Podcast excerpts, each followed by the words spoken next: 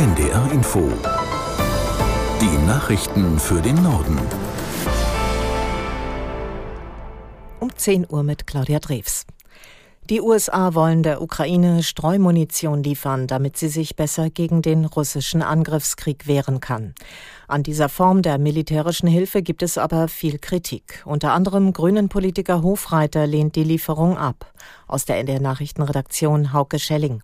Streumunition sei zu Recht geächtet, meint Hofreiter. Er spricht sich dafür aus, stattdessen deutsche Marschflugkörper an die Ukraine zu liefern und die von Dänemark und den Niederlanden geführte Kampfjet-Allianz mit Logistik und Ausbildung zu unterstützen.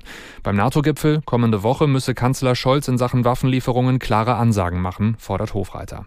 Die US-Regierung verteidigt die geplante Lieferung von Streumunition damit, dass es in der Ukraine weiter an Artilleriemunition mangele. Die Regierung in Kiew habe schriftlich versichert, sehr vorsichtig zu sein beim Einsatz von Streumunition. Munition.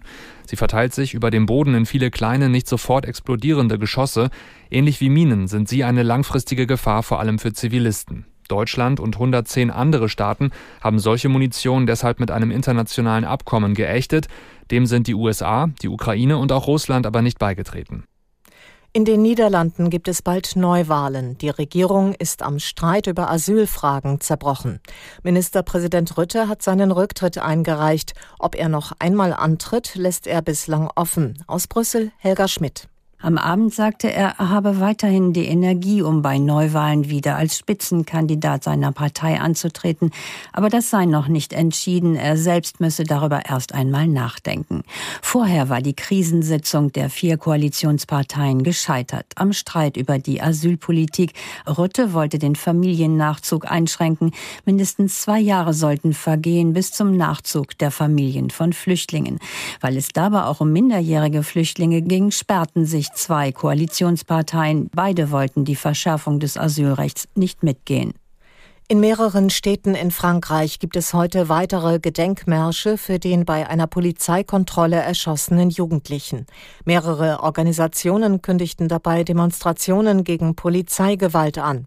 Ein Ausschuss der Vereinten Nationen hatte gestern eine gründliche und unparteiische Aufarbeitung des Falls gefordert. Das UN-Komitee rief die französische Regierung auf, mehr gegen Rassismus bei den Sicherheitsbehörden zu tun.